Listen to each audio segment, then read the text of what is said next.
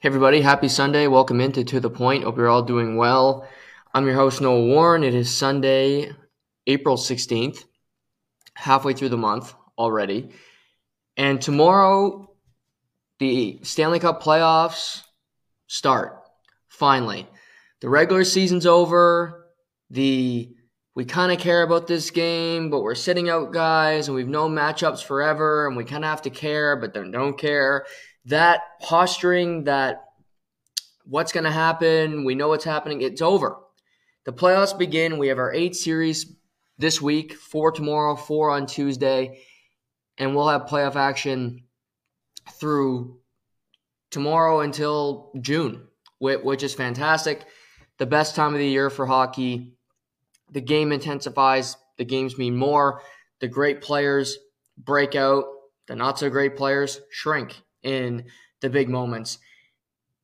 And I think it's going to be a fun postseason. I don't think, even though the Boston Bruins are the best regular season team in NHL history, they had an incredible year, some incredible performances from individual players, as I talked about on Friday's pod with you know Pastrnak, the year he had, Linus Ullmark. I don't think there's a prohibitive favorite going into these po- to this postseason. I, I truly don't. Yes, the Bruins are fantastic, and they look overwhelming. But can they be had in a postseason series? Absolutely. And we're going to go through all of it today. Go through all all the series. I'll talk about who I think will actually win the cup, who will be in the Stanley Cup final. I'll go through the entire thing. So lots to dive into today. And let's start with the series that we've known was happening since about January. So thanks, Gary Bettman. That'd be the Tampa Bay Lightning and the Toronto Maple Leafs. A rematch of last year's first round. Two teams that enter this postseason in dramatically different spaces. Tampa is kind of crawling into the postseason. They've been to three straight Stanley Cup finals. They've been through wars. They've been through it all.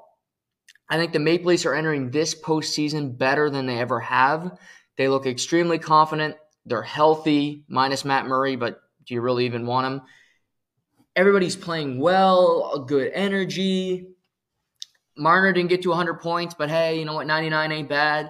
So you have a, a bunch of good, positive storylines entering the postseason.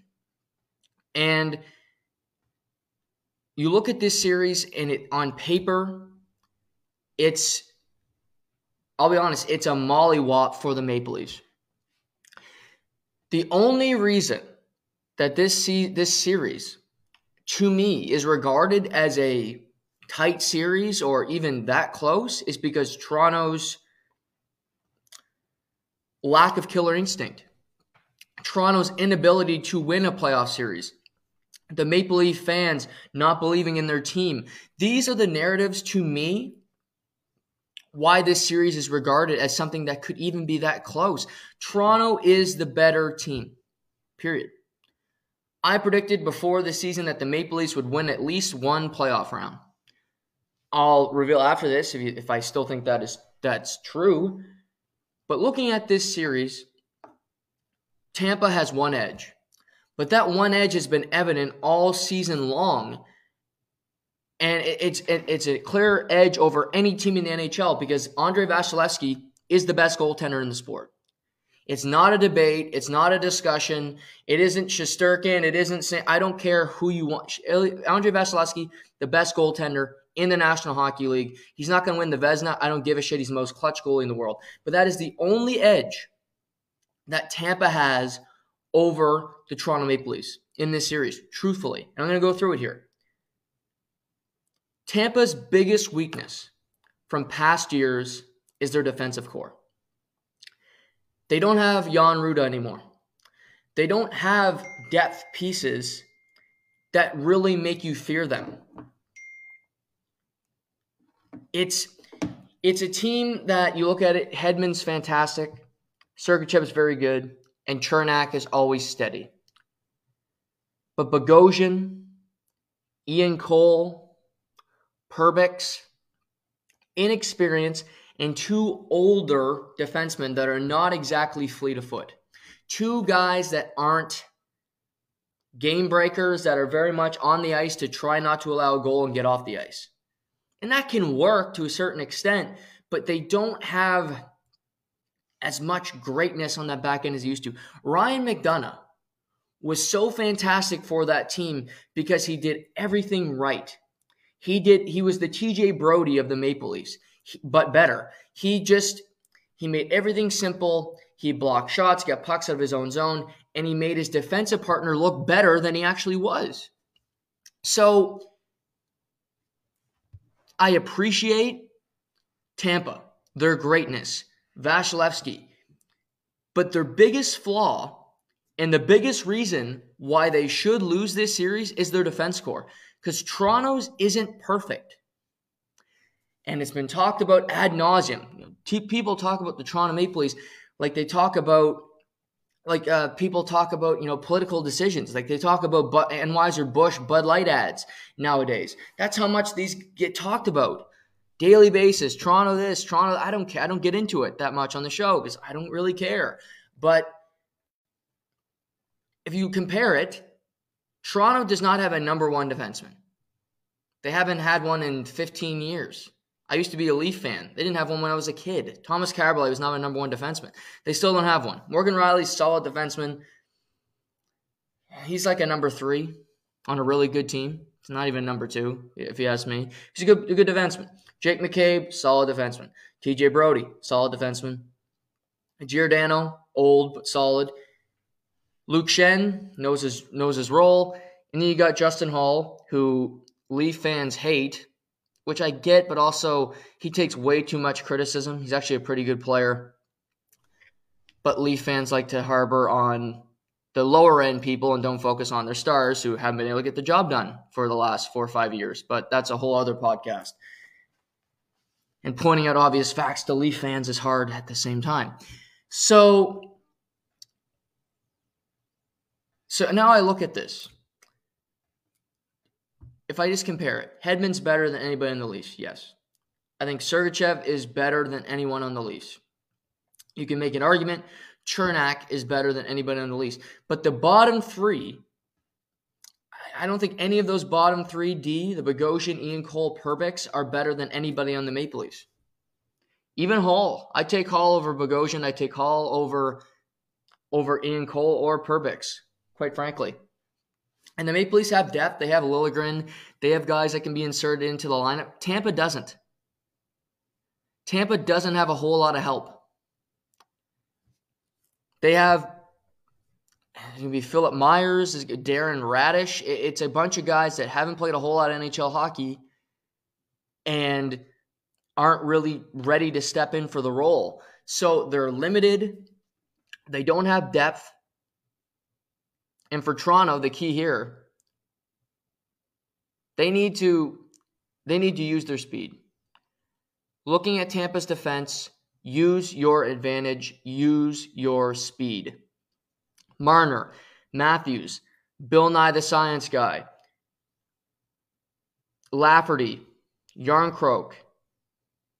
Use the speed. Make Tampa, make Tampa's defense make quick decisions because that can be the biggest problem. You have an Ian Cole who holds the puck too long. What's he going to do? It's what people compare. Uh, people say about Justin Holl, where he has the pucks too much. He makes a mistake when he has it. Yes, he, he does occasionally, but that's because the game is so quick. And the biggest thing you you want to do to a defenseman is limit his options. Sometimes the defenseman can overthink it. To me, when you have a, a defenseman that's slow, that has one way of doing it, have his only choice to hit it off the glass or make him make a tough pass that turns into a turnover. You get offensive zone time. Who knows? Maybe it's in the back of your net. That's how I'd approach this series. They're a different team than before. They're not as fast. They're not as detailed. They're not as structured. So attack that weakness. On the other side, looking at the forward groups, Tampa still has a lot of really good players up front. Stamkos, fully back, really another really solid season. Brayden Point, my guy. I love him like a son. He's the most clutch player in the po- in the postseason the last three to four years. Look it up. If you want to pick somebody else, try. Kucherov, Killorn, Cirelli. But again, with this team, you have greatness at the top. But after you go Corey Perry, year older, still has still does his things right, but he's a year older. Maroon, Bellemare, is Tanner Jeannot going to be healthy? This team is getting older by the day. They're not as deep as they used to be also up front, and that's another problem with the salary cap where you win, you're successful, you get penalized for it. Again, a whole other podcast. But this is the world that we live in. Toronto losing, oddly enough, has a benefit over Tampa, who's been winning because Toronto has been able to add more to their team because they have more resources to do it. So to me, Tampa, if they're going to win, their top end D have to be fantastic. Vasilevskiy has to be really good. And their forward group, their stars have to be stars. Outplay 16, 34, 91, and 88 on the Toronto Maple Leafs. Outplay them. Point be great. Kucherov be great. Killorn chip in, who didn't have a, a goal the entire postseason last year. Cirelli, Go up against Matthews, shut him down. Head to head, shut him down. I think it can be done. I'm not saying completely, but Cirelli is one of the best defensive centers in the NHL, period. So pick a center and, and do your best to shut him down. But you look at the least Lafferty, Acciari, Kampf, Jarnkrok, Matthew Knies potentially. I just think there's there's more there's more there. There's more depth. There's more possibilities for the Toronto Maple Leafs and the Tampa Bay Lightning.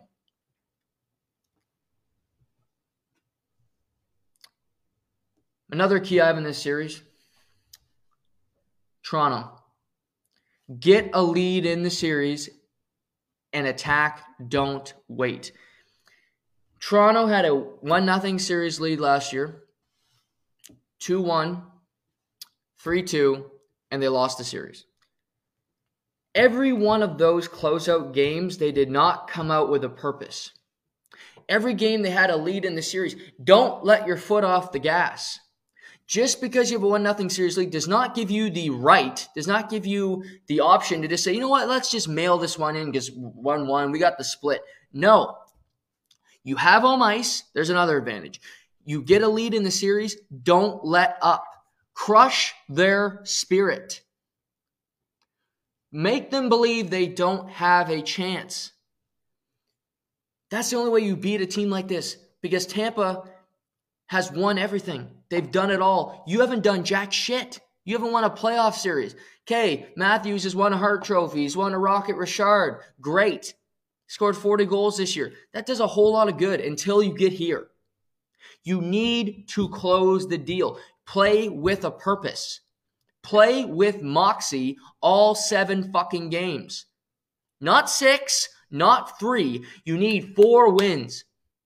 Four out of seven. They haven't been able to do it. And if they can't do it this year, they never will. Because it'll truly tell you that they don't have the moxie, they don't have the killer instinct, they don't have what it takes to win. because you got a better team, you got a healthier team, you got home ice advantage. and Cooper's a better coach, but okay. Your goaltender's playing better than Vasilevskiy going into the playoffs. There's that. You, you have almost every advantage in this series. There is no reason for Toronto to lose this series. None. And I think they will win this series. Tampa's going to have to do a lot to win it. They're going to need a lot of breaks. They're going to need to master the power play.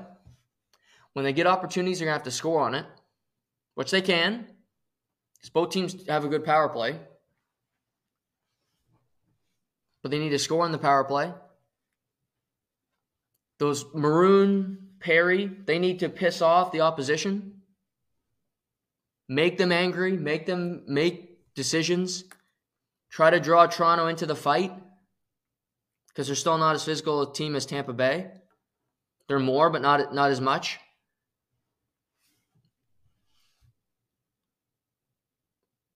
This might sound simplistic, but I really think this is not that tough of a series for the Toronto Maple Leafs. This is a series that they should be favored to win. And this is a series I think they will win. I got the Toronto Maple Leafs winning this series in six games. I nearly said five. I was thinking of that going in today. I thought it could be five, but because I don't trust this team to have the killer instinct that much, I'm going to say six. We got Toronto winning it pretty convincingly. They're a far superior team. Tampa's wounded. They've been through a lot. You've been sitting on your ass watching UFC fights, drinking Mai Tais while they play into June. It's put up or shut up. Kyle Dubas doesn't have a contract. Matthews has a year left after this one. So does Bill Nylander. What's going to happen? Which players are going to move? Who's staying? All that comes into play. Kyle Dubas doesn't have a contract. Does he want to leave Toronto even if you win around? That's always a possibility. Pittsburgh job's open.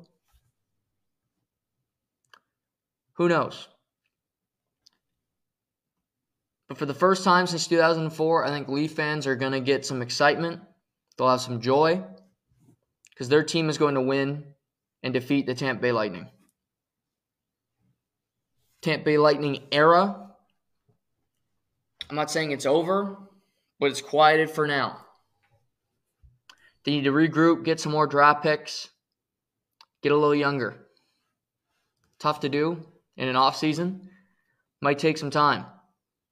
But they got the three straight Stanley Cup finals, and they deserve a hell of a lot of credit for what they've accomplished. But I got Toronto in six. Pivoting to Boston versus Florida. Boston, best regular season of all time.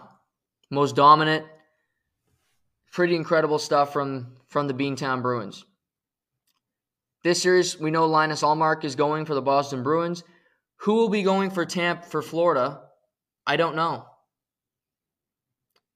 Is it Alex Lyon, who they banked on to get to the playoffs? Will it be Sergei Bobrovsky, who's been out for seemingly three weeks? There's nothing yet on who's starting the game tomorrow, so we'll have to wait and see. I would go Alex Lyon tomorrow night. Yeah, Bobrovsky if you need to go to him. Lyon got you into the playoffs. He battled through. I think he deserves to start, and he gives the team as good a chance to win as Bobrovsky. Bobrovsky hasn't exactly been stellar in his postseason career. He's got one series win and that was against the Tampa Bay Lightning, was a member of the Columbus Blue Jackets. I guess technically he won last year, he won a first round, but Spencer Knight started like half those games. So I'll give him two playoff wins, but maybe one and a half. I'm really being honest about it. But looking at this series, Boston is such a perplexing team because they're not overly fast because they're old. Bergeron, Marchand, Krejci, Taylor Hall is not exactly a spring chicken. Bertuzzi's not a not exactly lightning speed. Trent Frederic, But somehow they make it look so simplistic. They play a simple style. And one of the key reasons why the Boston Bruins are so good and why they win so often is because of their defense core. Hampus Lindholm had one of the best years of any defenseman in the NHL. I, he likely won't be nominated for the Norris. He likely won't even be talked about. But he is a he's a point guard. He's a he's Chris Paul in his prime, where he just directs traffic. He gets people into the right position. He gets them in the right spot on the on the ice, and good things happen. He bring more often than not he brings the puck up brings the puck up the ice. He finds guys on the half wall, and he makes simple decisions. Charlie McAvoy, you know what I think about him. Top five defenseman in the NHL. He can move the puck up efficiently. He takes hits. He moves pucks seamlessly. Carlo Orlov's a good puck mover. This team just has a whole bunch of really good defensemen at avoiding catastrophe, getting rid of the puck, simply getting the puck up to their forwards, and not having the puck in their own zone for an extended period of time. So, with that being said, the key for Florida is clog up. I'm not even saying the neutral zone. Up the Boston, Boston's end of the ice. Make the exit zone pass difficult. And here's what I do. You always hear about the the exit zone pass, and you have you obviously you have, you have a guy in the half wall, you have another guy in the half wall, and your center kind of goes up the middle of the ice. It's, it's easy stuff. You do it from Adam. Any coach will do it. Here's what I would do if I'm Florida to counteract this. If I see Lindholm, you you you dump the puck in, you have your opposing five come on the ice. If you see Bergeron in the middle of the ice, you see Marchand and Pastrnak on the half walls. I would say move your defense up, move your defense up to to pinch, so to speak, and you take away the the uh, exit zone passes from from the wingers. So here's here's what I I propose. If you have Montour on the ice with Gustav Forsling, just just for reference, have Forsling go on Pastrnak, have Montour go on Marchand. So the defense are moving up. They're clogging it up. They're pinching, in a sense, to defend that. In the middle of the ice, keep your center. Keep keep your center on him. So let's say it's Barkov on Bergeron, but your two wingers go attack the defense. So Tkachuk and Verhaeghe each take a defenseman and go attack. Make it so difficult for them to make an exit pass out of your zone. This can be dangerous because you might say, well, your defense are so high into the zone. What if something breaks down? Yeah, certainly. It's not it's not a foolproof plan, but what this does do is it gives you a chance. Because Florida is not better than Boston. Florida has Matthew Tkachuk, an elite talent. They have Verhaeghe, who's great, Barkov, Reinhart, some decent defense, but you're not even close. And your biggest weakness on Florida is your defense. Marc Staal, there's long in the tooth, and then there's Marc Staal. Mahura, oof. Ekblad has games I want to shake my head at. Gudas is Gudas. You know what you're going to get from him in his limited ability. Montour and Ekblad are to have to play 25 minutes a game. That's a whole, that's a lot of minutes. So if you can spend those 25 minutes in the ozone, those are easier minutes. They're not as taxing. You don't waste as much energy, and it forces Hampus Lindholm, Charlie McAvoy, Carlo, these better defense, the better team to defend. It forces them to defend. This is it's a new way of looking at trying to attack the the breakouts and, and you know just the team over team defense overall. But it would be something I'd be I'd try. Why not try it?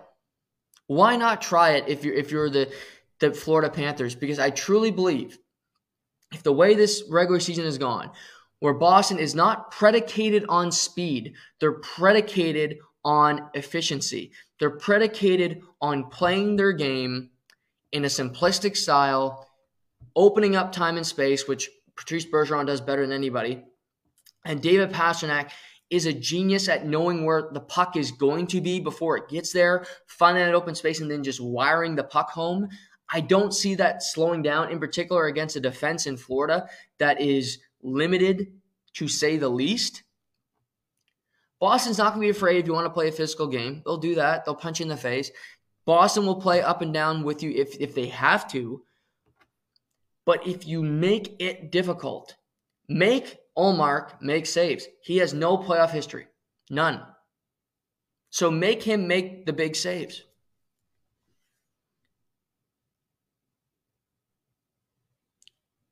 Who knows? I think this is going to be a, an interesting series. I think it's going to be physical. I think it's going to be a fun series. Florida has a chance. They need guys like Anton Lundell, Sam Reinhart, Sam Bennett can come back in the middle of the series, come back and, and play a decent effort. But if pucks are leaving Boston zone easy early on in the series, here's your tell. series can be over rather quickly. The series is going to be over rather quickly, and Boston will not have much resistance. I'm picking Boston in five games. I think it can be more because I have a hell of a lot of respect for Matthew Tkachuk, and Florida has some offensive pieces that can score, certainly.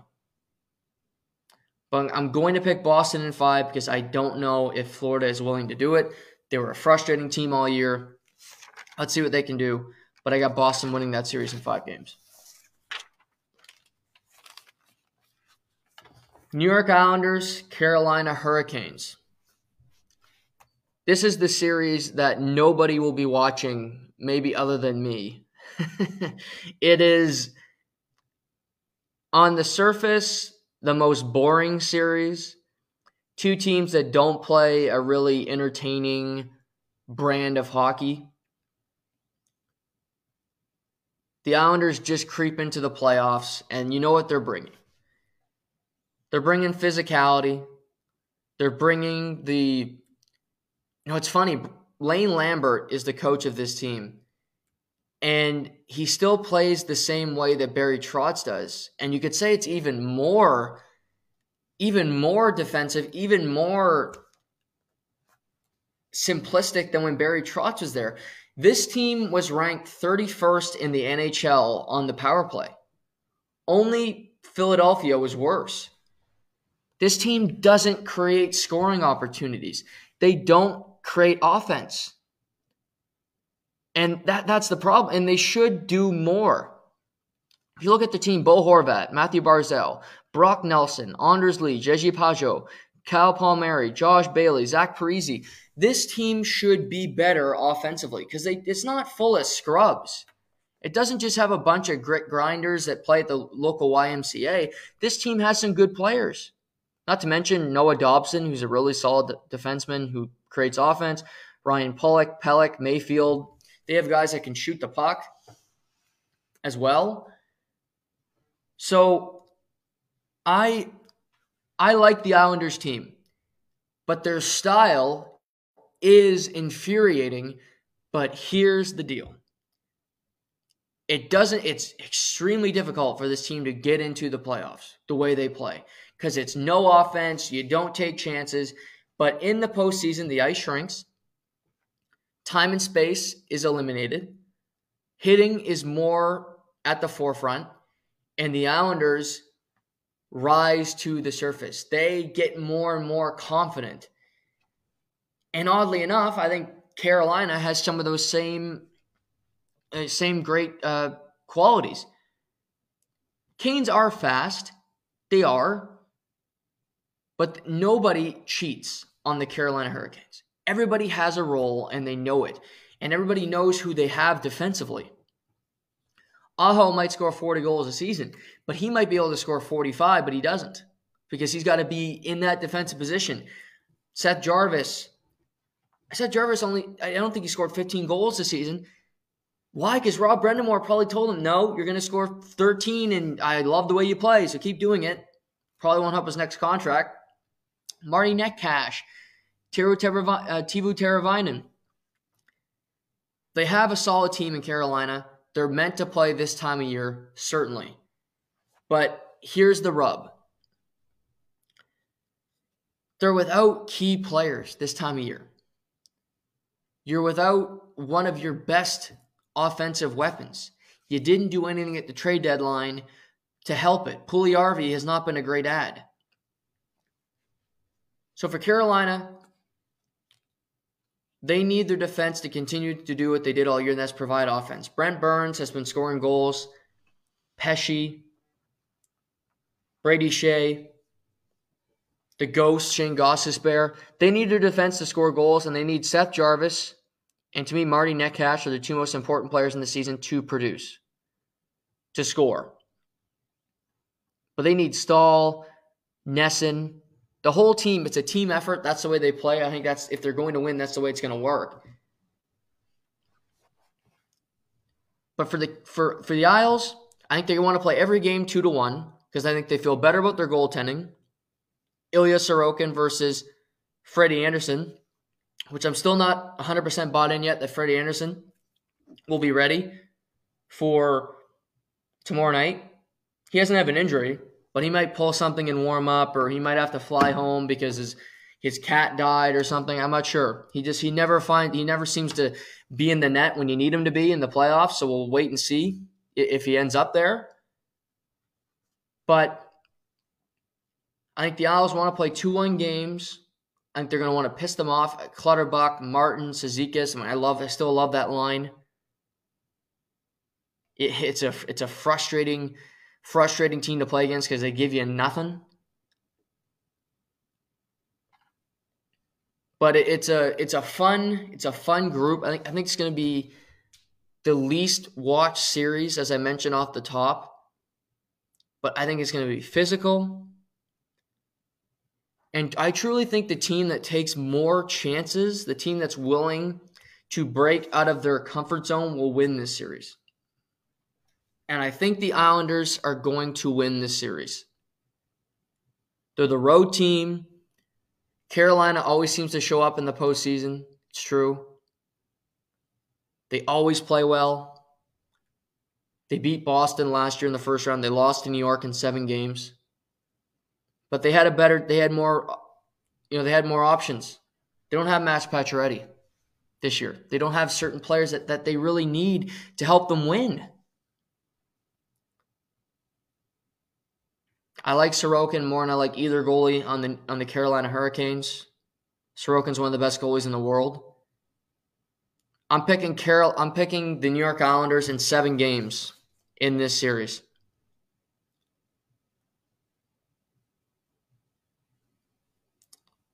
Matt Barzal looks like he's going to return as well. It's a big update for, for the Islanders. But look at the Islanders. They get they got Bo Horvat at the trade deadline. The Carolina Hurricanes got Jesse Puljujarvi. It can be as simplistic as that. Bo Horvat's a game breaker. He's a really good player. Jesse Puljujarvi is a bit piece. Adding a player of that magnitude might get you around. I got the Islanders winning winning this series in seven games. Rangers Devils. First time these two teams are meeting since 2012 in the conference final. The Devils won that series in six games. Obviously, went on, they lost to the LA Kings, but it's been a minute since these two teams met. Easy series for travel for both of these two teams. Likely just take a bus or the, the train so you don't got to travel. That's a nice thing. Looking at this series now, this is gonna be fun. This I love this series. I picked the New York Rangers to win the Stanley Cup before the season started. And they've made moves, but I feel less confident about them than I did to start the year. I like a lot of part I like a lot of about what their team is. They obviously got Patrick Kane at the trade deadline. They got Vladimir Tarasenko. Uh, Nikola, or Mikolas, pardon me, from the St. Louis Blues. He gets added to the mix.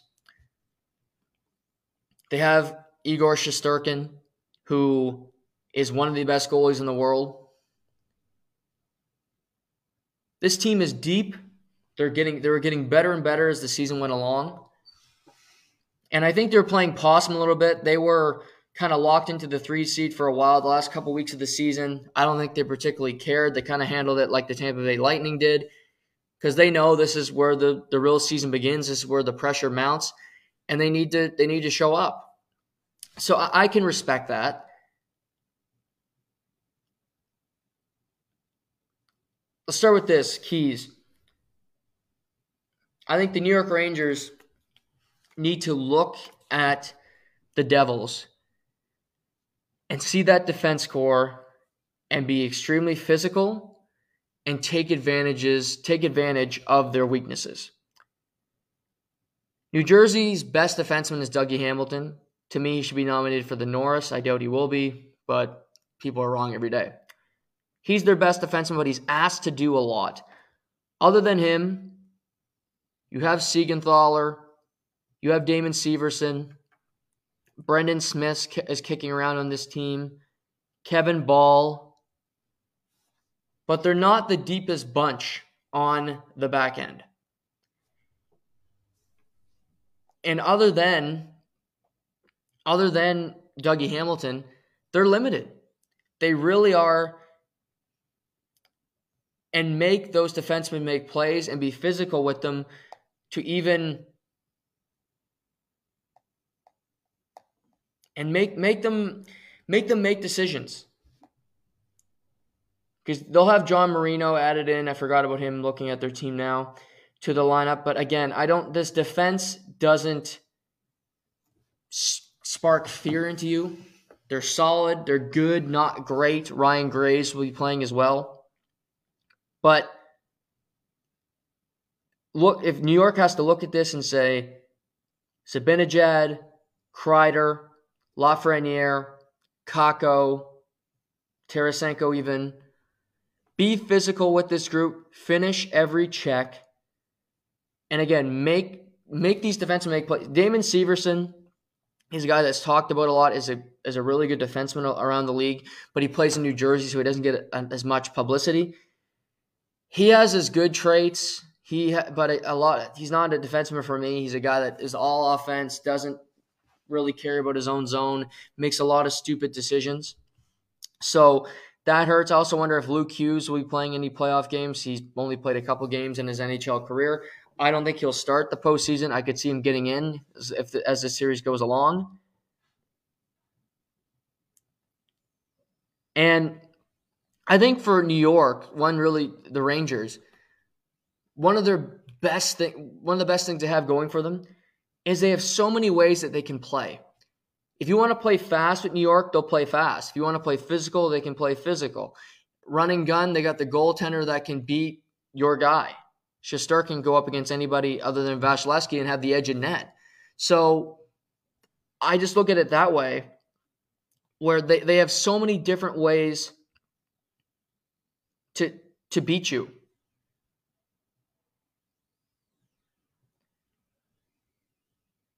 For New Jersey, they had a great season.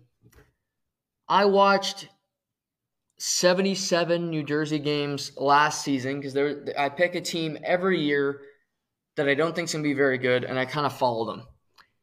And I saw signs last year that the team was getting better. They made good moves in the offseason. Dawson Mercer was a year old. They added Andre Palat. Timo Meier was added. Curtis Lazar. Siegenthaler was a great addition. This team got better he sure got better. Jack Hughes got better. So they come into this series with very little playoff experience. And that can be a negative thing or a positive thing. And I just think it's based off the team to decide that. If I'm looking at this, I think Jack Hughes does not care that he has very little playoff experience. I just think he wants to go out and play. He just seems like a gamer to me. He loves the game of hockey. That whole family does. And I think he'll go out there in his first shift guns ablazing, and try to score a goal. That's great. I want to see Nico Hischier go up against Mika Zibanejad in this series every shift. You don't have home ice at the gar- uh, you have home ice in this series. First two games are in Newark. Use that to your advantage. Get on the ice first. Get that matchup. I think he should be nominated for the Selke Trophy because he's a really good defensive center take on the challenge and defeat Mika Zibanejad, who is the number one center in this league, who is incredibly talented, plays the, the entire way of the ice, awesome passer, can finish with the best of them, but can you shut him down? Can you take on that challenge, still be productive enough offensively, but eliminate a huge part of what New York does that makes them great? I, I think he I think he can. It's going to be tough. Certainly, it's not easy. But if you can do that, you take your chances with Panarin and with, with the with the kid line, Trocheck, Kreider. the thing for New Jersey is they're not a physical team. They have one line that's really you have Bastian, Miles Wood. That line is a physical group. They'll go out there and hit anything that moves. Jack Hughes, Paul Hischier, Haula, Bratt, Tatar, they're not physical players. So this would be a really interesting test to see how they react to the physical play, how they respond, and the way they go about it. Because they really haven't seen it and they haven't had to play that way in the regular season because that's just not the way the game is played anymore. So I'm interested to see how they adjust to it and do they engage or does that end up with New York taking more penalties, which could benefit New Jersey in, in the long run?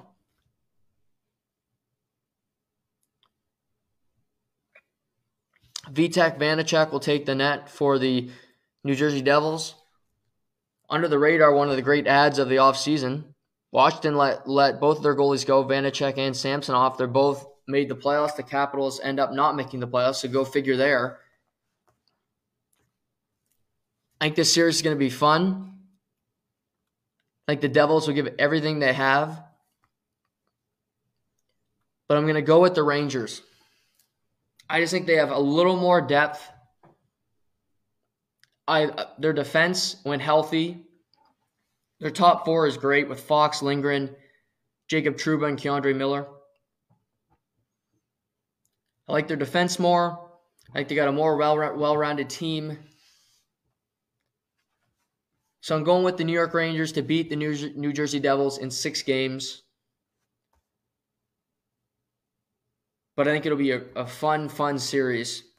And New Jersey's on the come up, and they're not going away anytime soon.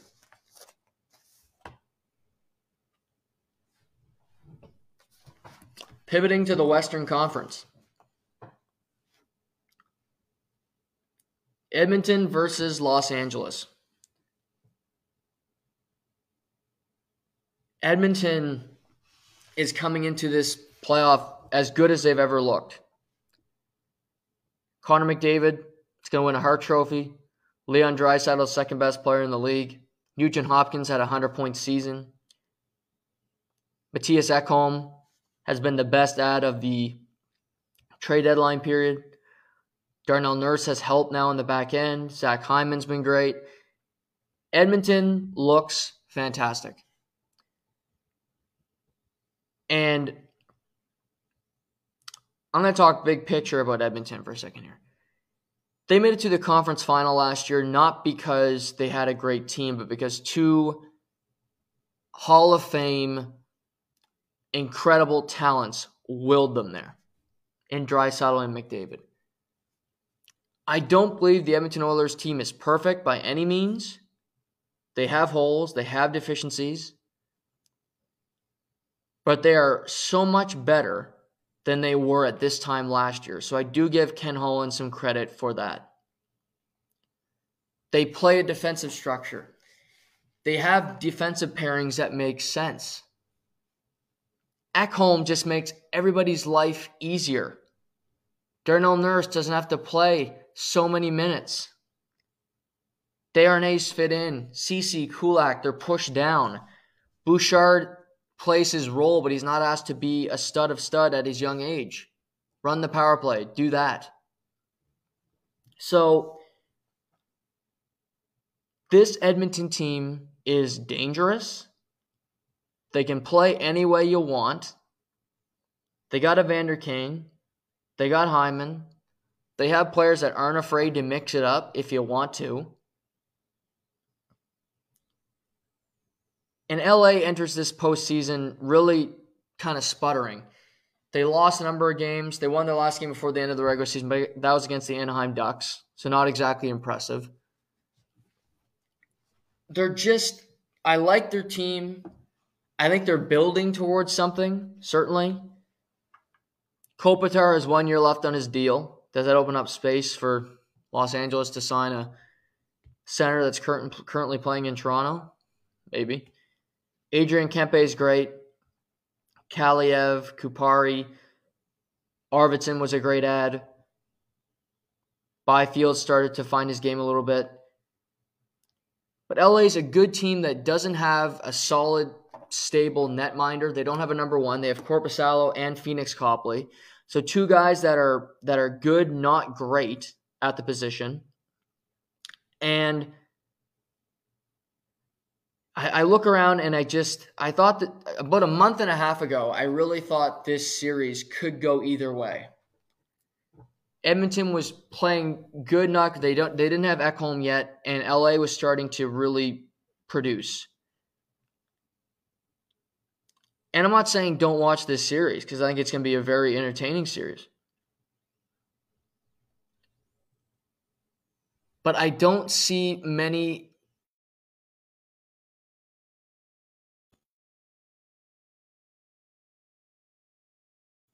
you think that Edmonton has a better de- the Ekholm, Nurse, Bouchard, top three. Drew Doughty's still a stud. I like Mike Anderson a lot. You have Gavrikov. It's a young, it's a young defense. That's one thing for for Los Angeles is that you're young. You still need reps. You still need you still need opportunity. You need experience. And they're getting into the playoffs every year, which is fantastic. But Gavrikov's played games. If you look at this, Gavrikov, Anderson, Doughty, Roy, Alex Edler has been in and out of the lineup. Kevin Fiala will be playing. He's obviously up front, but I just look at this team and I think they're they're good, but unfortunate for them, they didn't draw Vegas in the first round. They're playing Vegas. I give them a very good chance of winning this series. I'm going to go through my picks towards the end of this, but I really I'm high on the Edmonton Oilers. They're playing a different style of hockey. They built a different team. They're not that same old club that could just score and they're built on two players and they didn't back check. That's not this team. They have a swagger about them. They're confident. They're mowing through the league. For Los Angeles to, to win this series, they need, they need a lot to go right. But they need to bottle up the middle of the ice, eliminate exit zone passes, and force McDavid's shifts to be spent in his own zone.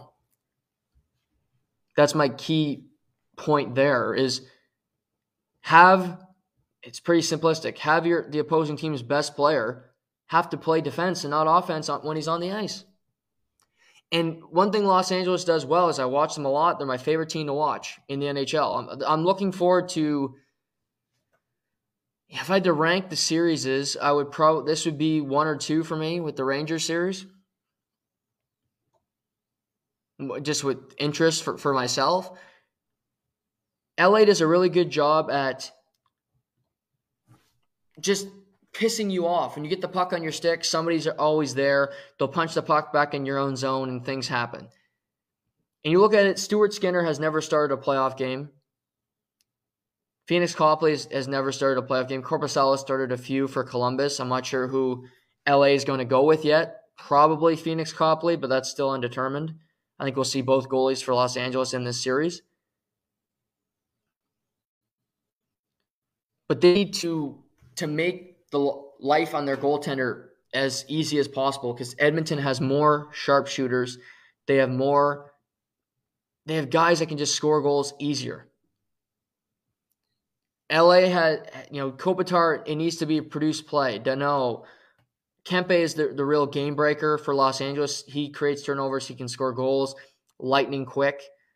Kaliyev is more of a set shot type player where you put him in a, a certain spot in the ice, he can let the puck go. But I think the depth, you could argue LA is a little bit more depth, where Trevor Moore comes in, Blake Lizotte, Zach MacEwen, Fiala.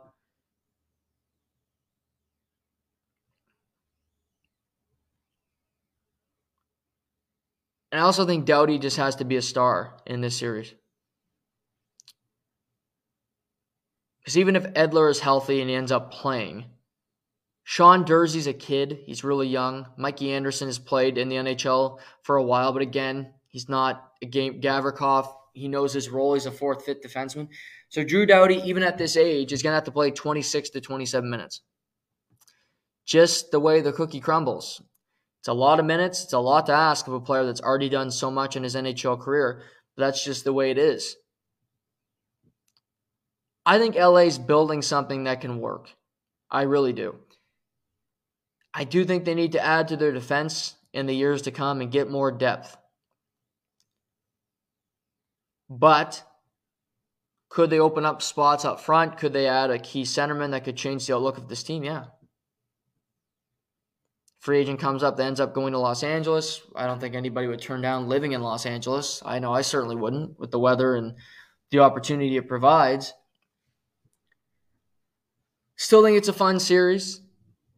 But I got Edmonton winning in six games. Connor McDavid, too good. Draisaitl, and just a team that is better than the Los Angeles Kings. So give me Edmonton in six. Let's go. Let's move to Vegas and Winnipeg. Winnipeg sneaks into the playoffs after battling all year Started off hot, they end up squeaking in. So now, where do we go from here? This is a weird series because Vegas wins the Pacific, the best team in the Western Conference, and yet you look at the team and you're like, well, do I really like them? I don't know who their starting goalie is going to be. Is it going to be Logan Thompson? Is it going to be Laurent Brossoit? Is it going to be Jonathan Quick? It's still not determined. We don't know yet. That's concerning, just to point it out. You don't know who's going to. Logan Thompson was good when he was in the net, but again, he ended the year on the injured list. So does he get in? Does he not get in? Is it Brossoit? Is it Jonathan Quick? So it's it's not decided there. The best thing about the about the Vegas Golden Knights is their defense core. Bar none. It's so deep. Shea Theodore, Alex Pietrangelo, Alec Martinez, Brayden McNabb, Zach Whitecloud, Nick Hague, Ben Hutton. They have six, seven guys that can play minutes. That's one thing that you can look at the team and say they've done a really good job at regardless of injuries, we can put players in our lineup that can play NHL minutes and we don't worry about it. So kudos to Kelly McCrimmon for, for doing that. I love their defense. It's better than Winnipeg's. It's better than you could argue maybe anybody in the NHL. So that's their superpower. That's that's what makes Vegas great, and it's part of the reason why I think their goaltending situation hasn't been as pronounced this season because their defense overcomes a lot of hurdles. Up front, it's a team that can score goals, but they're not it's not a sexy group. Marchessault is still a Vegas Golden Knight. Bill Karlsson is still a Vegas Golden Knight. Riley Smith is still a Vegas Golden Knight. Chandler Stephenson, one of my favorites, one of the more underrated players on this team, is there. Jack Eichel is obviously a Vegas Golden Knight. They acquired Ivan Barbashev at the at the trade deadline. Phil Kessel. So they have players you know, but they don't leap off the table. They're, they do not exactly make you scared. They're, they're, a good team, not a great team. That's the way I, I look at it. Jack Eichel this year at 27 goals and 39 assists. So it's a good, not great season in in 67 games. Definitely not what they traded for. Not a point per game. Still had his injury problems. He's not a number one center. But yet they finished first. Bill Karlsson only had 14 goals. Not great. Barbashev had more goals than, than Bill Karlsson. Michael Amadio, he's kind of a, a player that's kind of rose. He had 16 goals this year as a depth player. Marchessault at 28. He's he's always around 20. He's a 25 goal scorer. You know what you're going to get from him. He's a solid player, good pro. Riley Smith at 26. Chandler Stephenson at 16, but he's also one of the most defensively laden guys on this team. And I love the way he plays. Vegas is so perplexing. I still haven't. I watched a bunch of them this year, and I still don't know what they are. I know they're got a great defense. They can play physical because they got a bunch of guys that can do that. I think Vegas is a team that you just hate playing, quite frankly. They piss you off because Marchessault is a bit of a rat. He's a player that gets punched in the face a lot because he's a bit. He likes to run his mouth. He enjoys that. Barbashev is he's a guy you, you get for this time of year for playoff time to go out there and hurt the opposing team's defense. Quite frankly, they have Nick Waugh, who I like a lot. He's a good player, finds a way to put pucks in the back of the net. So Vegas does not have a number one defined score that you can rely on in a given game to be an all pro. I define them as a team without a defined superstar, without a defined personality. Mark Stone's been out of the lineup for much. He looks like he's going to return for the postseason. Don't know how much he's going to be able to play. But Vegas is a very good defensive team. They play with structure. Bruce Cassidy did that in Boston. He's done that in Vegas. And to Bruce Cassidy's credit, he leads the Boston Bruins and they win the President's Trophy. Yeah, but his team wins the Western Conference. His team has the most points in the West. That's pretty damn impressive himself. In a group with LA and and Edmonton and this, that, and the third. I mean, it's it's pretty incredible what what Bruce Cassidy was able to do with, with, the injuries, with Mark Stone missing a lot of time. Pietrangelo was out for a couple weeks for a personal matter. Eichel missed time. Riley Smith, Marchessault. And yet they they find a way to overcome it. They find a way to stay ahead of the Edmonton Oilers, and they get the Winnipeg Jets. So then we get to Winnipeg. Winnipeg should not be starting a, se- a series on the road, quite frankly, the way their season started and the way their team is built. Scheifele, Wheeler, Dubois, Ehlers, Kyle Connor, Mason Appleton, Adam Lowry, my guy, Nino Niederreiter. They have a whole lot of great players on this team. Josh Morrissey might win the Norris. Got my vote. Pionk, Brendan Dillon, Dylan DeMello, Logan Stanley, Nate Schmidt, not a great defense core. It's good, not great. Maybe a good, just good lowercase g on that defense core. But they got one of the best goalies in the world, Connor Hellebuyck. So they have that advantage going into this series. And when Winnipeg wants to play, they play great. Scheifele still is a phenomenal player. Nick Ehlers is a frustrating as hell player because he doesn't show up half the time, but he's talented. That's why Nick Ehlers and William Nylander will be linked forever because both guys love to take games off.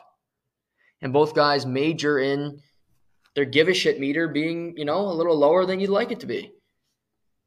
They they got Niederreiter at the trade deadline. He's been good.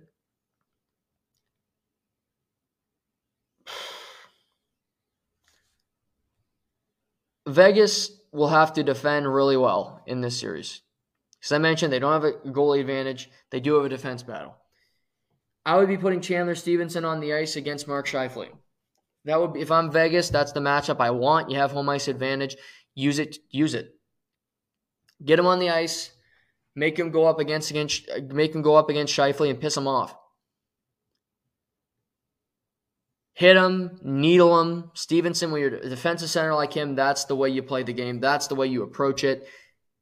Chandler Stephenson against Mark Scheifele every shift that you possibly can. Vegas's defense, Pietrangelo, Martinez, Theodore, Whitecloud, if he can get into the lineup healthy. Jump up into the play. Join the rush. Be offensive because you're going to need it in this series. Because as I mentioned, you don't have many advantages. You have a better defense core. and I think you have more game breakers. Shea Theodore only played 55 games this year. He only had eight goals. But he's still one of the best defensemen in the game, if you ask me, when healthy. He can do more offensively. Pietrangelo. He hangs back, but he still has he still has that element to his game. To me anyway. Alec Martinez has scored some of the biggest goals in Stanley Cup playoff history. Series clinching goals for the Los Angeles Kings. He's done a whole lot. He's had some big clutch moments. He's back healthy. Let's see what he can do. It's a weird spot for Winnipeg because Scheifele could be gone this offseason. Dubois could be gone this offseason. Do they trade? Does Rick Bowness leave after one season this offseason? Maybe if everybody leaves. It's another kind of put up or shut up time for the Winnipeg Jets if they want to make a run and see what they can do. Vegas has a lot of guys signed long term. They just brought in Bruce Cassidy, but they obviously want to be successful. They want to win because that's all they've been pitching in Vegas is is winning, is putting yourself in a position to, to win a Stanley Cup rather quickly. That's all they've done. They trade away players to, to be in a better spot. Another really close series, an interesting one. I don't think there's an easy pick. But I'm going to pick the Winnipeg Jets to beat the Vegas Golden Knights in game seven on the road. I think this goes seven. I think it's nip and tuck. It's going to be a lot of one goal games. But I got the Winnipeg Jets having a little more firepower, a little more depth, ways to ways to piss off the opposition. So I'm going with I'm going with the Winnipeg Jets to advance to the second round. Upsetting the, the Vegas Golden Knights.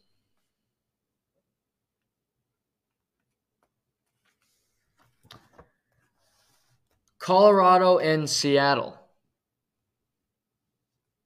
Colorado Avalanche back in the postseason. Stanley Cup champions. And they entered this postseason in a weird, murky way. Gabriel Landeskog is not playing in the postseason. Knee surgery needs more time. Needs more time to recover. Doesn't sound that promising. They made it sound like he may never play again, which is obviously concerning. He's had a great career, eh, but he's out for the entire postseason. Josh Manson, we don't know if he's playing yet. He's a question mark. Cale Makar hasn't played much hockey. Is he going to be ready? Another question mark. So, what Colorado does have is two of the best players in the league up front with Nathan MacKinnon and Mikko Rantanen. Rantanen was on my my OLI, my outside looking in for the Hart Trophy. MacKinnon was right there as well. MacKinnon finished off the season with a hat trick to put themselves in the, in this position to get Seattle in the first round so that they don't have to play Minnesota like Dallas will, which we'll talk about next. But MacKinnon and Rantanen played this regular season like they had not won a they like they hadn't won a championship, like they hadn't proven anything yet. They came like bats out of hell and they wanted to continue to prove, they wanted to continue to dominate. And Colorado lost Nazem Kadri, you lose players, you lose Darcy Kuemper to the Washington Capitals, and yet you go through the season, you start slow, you're in third place, you're in a wild card for a while, and they end the year first in the Central because that's just what Colorado does. They added Evan Rodrigues. JT Compher had a great year for Colorado. Lehkonen is still there. Valeri Nichushkin, Cogliano, you added Lars, Eller, Lars Eller at the trade deadline. I still like this team a lot, but they have question marks that concern me. Georgiev is not one for me. I trust Georgiev in net. He's been solid all year long. I'm going to trust him. I'm not talking about this series when it comes to worry. I, I think it gets very difficult in the second round with who they're going to play. Just not having as much depth as you did the last year. Colorado will play Seattle. Seattle makes the playoffs in their second year as a franchise. That's a huge accomplishment in and of itself. I predicted that they would.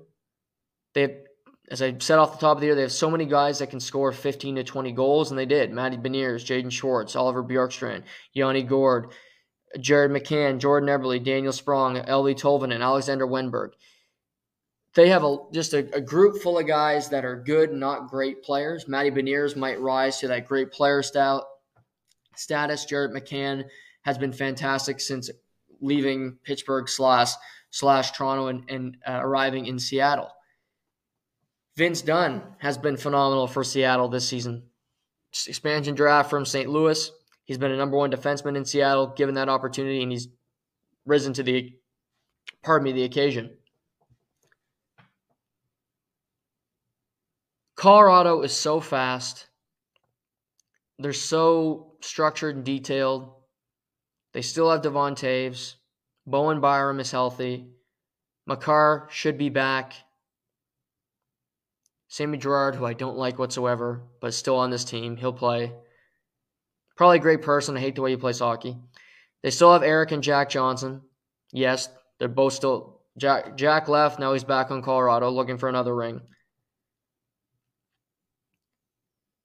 I got Colorado winning this series pretty easily in five games. This could be a sweep. This could be the sweep series. I'm going I'm to give Seattle one game to win one of those two on the road to extend the series. A good team.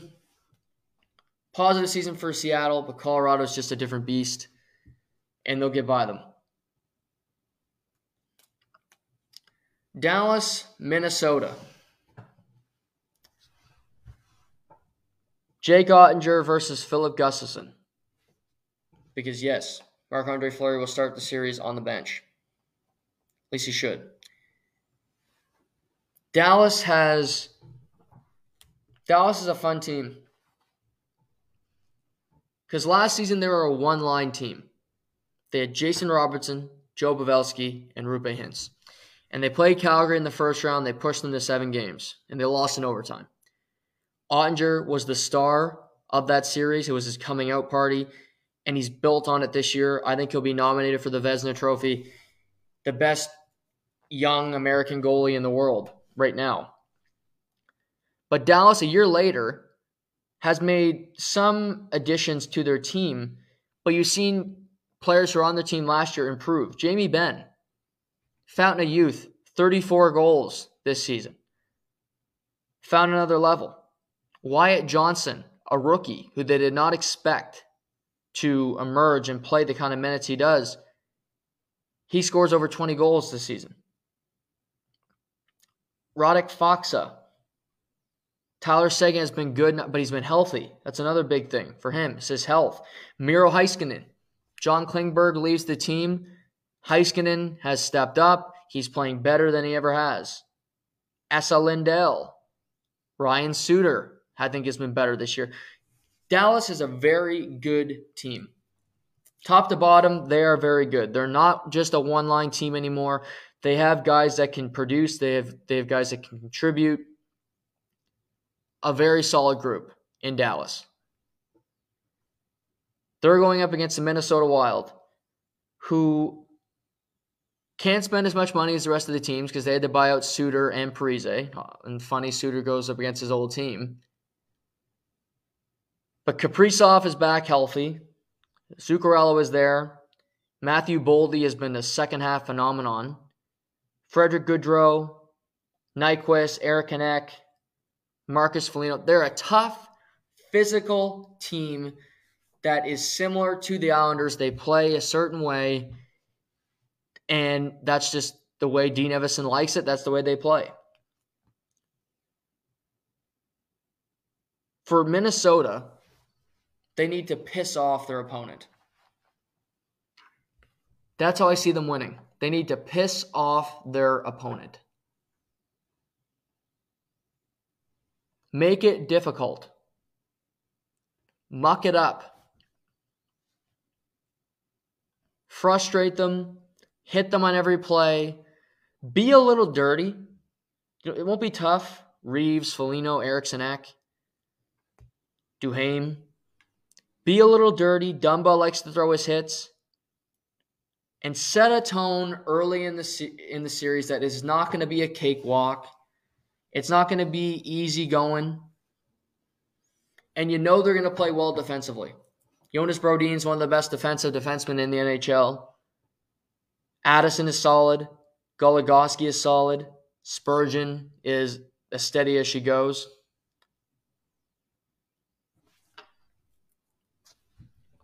That's the way Minnesota needs to play this series is just make it frustrating, make it compact.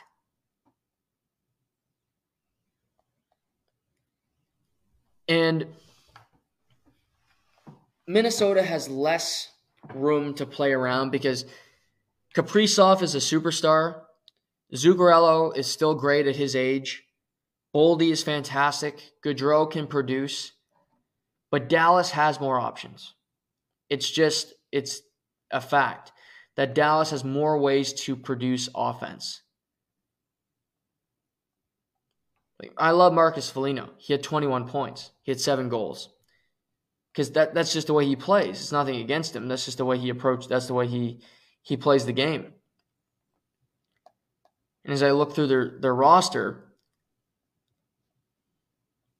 Boldy had 31 goals. He's phenomenal.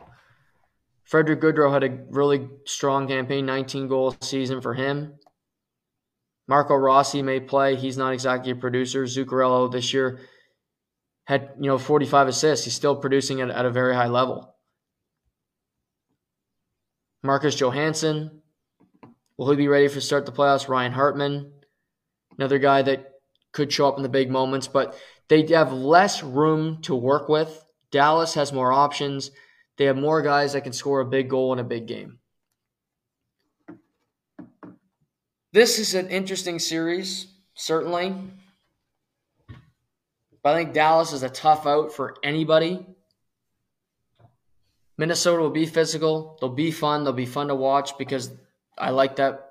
I like their style. Their head coach is scary as hell.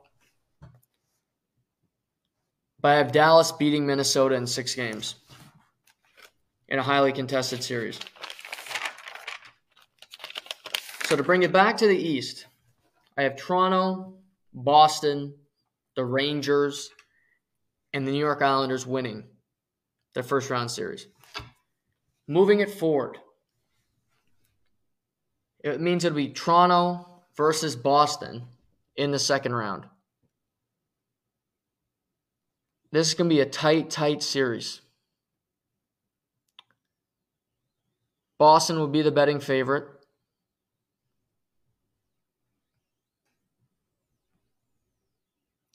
Toronto will give everything they have, certainly.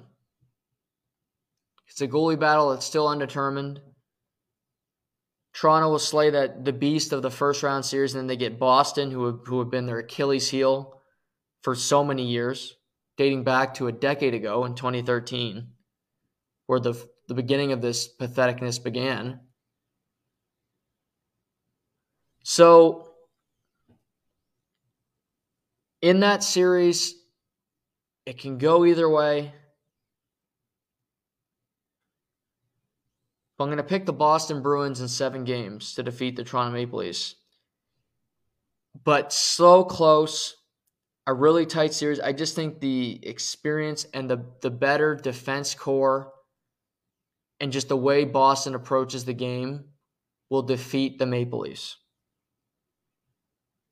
They made a few. They have a few too many good players for the Maple Leafs. Boston gets by them this time around, but Toronto does a lot to improve their team and the outlook of them moving forward. The other second round series, Islanders heading to the Rangers, a wild card team against a third place team. Islanders are tough to beat, just the way they play. They're frustrating. But I'm going to have the Rangers defeating the Islanders in that series in six games. I had the Rangers winning the cup before the year. I'm not just picking them because I, I picked them before. The, I think the Rangers are a deep, deep team. They made a, a conference final last year. They have that experience. They know what it takes. They battled throughout. They have players that are just have that dog in them, like Zibanejad, like I think Chytil has that. Kreider, Trocheck. This team plays tough. Trouba, K'Andre Miller is a stud, and they have a phenomenal goaltender. So I'm picking the Rangers to, to defeat the Islanders in that series. So that means it's Rangers, Bruins in the conference final. Two heavyweights, two original six teams doing battle. Boston will have home ice in that series as they will throughout the entire postseason.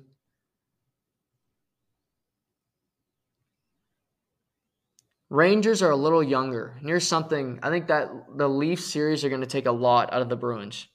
The speed of the Leafs, the way they constantly put pressure on you. The Islanders will be a physical series, certainly for the Rangers, but it won't be, I think, as physically, uh, sorry, as like taxing when it comes to just the speed of the series and things of that nature. So I'm going to pick the New York Rangers. I just think they have they have guys that are going to be fantastic in this playoffs. Mika Zibanejad, the Patrick Kane addition will come to fruition. Chytil, Kakko, even Artemi Panarin, who I can't fucking stand. I see the Rangers beating the Boston Bruins in the conference final and getting back to getting back to a Stanley Cup final. So I got the Rangers beating the Bruins in the conference final. Out west, I had Edmonton beating LA. I had Vegas beating Winnipeg. So that means Edmonton, Winnipeg in the second round. I love the way Edmonton's playing. I think they're a dangerous, dangerous team. They have the two best players in the league. That doesn't change from around. They play a better style. Winnipeg's tough, certainly. But I think Edmonton's a, a superior team. Like Edmonton has more belief. They have that structure. I have the Edmonton Oilers beating the Winnipeg Jets in six games to get back to another conference final. That would mean we get Colorado and Dallas in the other second round series. Colorado still has those dogs. They're without Landeskog. They have injuries. That concerns me. I love the Dallas goaltending. MacKinnon is such a dangerous, and Rantanen are so fantastic. You got Robertson, Hintz, who's fantastic as well, Pavelski, Jamie Benn. The Colorado defense is so is far superior, in particular when they're fully healthy. It's one thing you can't overlook, but I think Jake Oettinger is a better goaltender than Georgiev is. Jake Oettinger was fantastic in the postseason last year, his first postseason, so we'll see what, how he does again. But I've only seen him in one postseason, and he was locked in. I think the injuries may catch up, catch up with the Colorado Avalanche. And I'm going to pick the Dallas Stars to beat Colorado in seven games in the second round series. I like Dallas. I think they're a really good team. I think they're well coached. And I think Dallas will beat Colorado in seven to get back to get to a conference final, which means Edmonton versus Dallas in the conference final. Edmonton finished with more points, so Edmonton will have home ice. Edmonton will defeat Dallas to get to the Stanley Cup final. Six games, a really good run for Dallas. A positive one. Peter DeBoer, another really long run in the postseason, who's just he's a postseason coach. He finds ways to have success. But the, again, there's just something about this Edmonton team that I truly believe is going to break through and have success. And hell of a run for Dallas. But that means we get Edmonton versus Dallas in the conference final. Sorry, Edmonton versus New, the Rangers in the Stanley Cup final.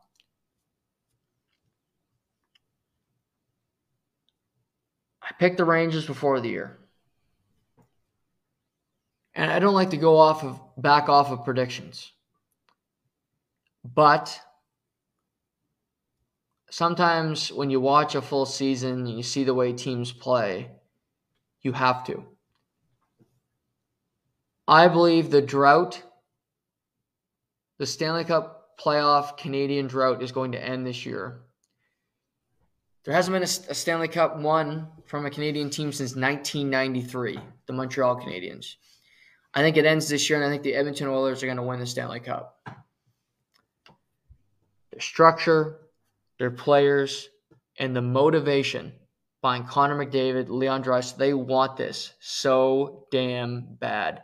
And they're oddly giving me vibes of Mark Messier in New York in 1994. I just look at the team and I think they they so desperately want this title. They don't want to be known as losers anymore. They want to get over the hump. They want to win a championship.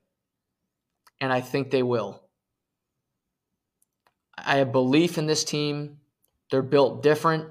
Their structure's different. Their team look is just it's just a different club than it used to be. So give me the New York Rangers, so give me the Edmonton Oilers beating the New York Rangers in the Stanley Cup final come June. So that's the playoff preview. Likely all wrong. Nah, probably not. Usually don't get NHL wrong. Pretty pretty good when it comes to that. But I think it's gonna be a fun postseason. I think it's pretty wide open. A lot of fun first round series. The first round's my favorite starting tomorrow night. I love the first round. If you want to get a hold of me, wait. You know, wait till July because play, when the playoffs start, with any playoff sport, like I'm just, I'm you know, I, I pick another day, and I'll probably get back to you then. But it's it should be a ton of fun. I'm looking forward to it. All starts tomorrow night. Be back on the podcast tomorrow. A lot to break down from the weekend, NBA postseason, fun UFC card last night, some NFL news, some other NHL news and notes when it comes to firings and things of that nature across the league. So we'll talk to you tomorrow. Thanks for tuning in today. Let's get ready for the postseason, everybody. It's to the point.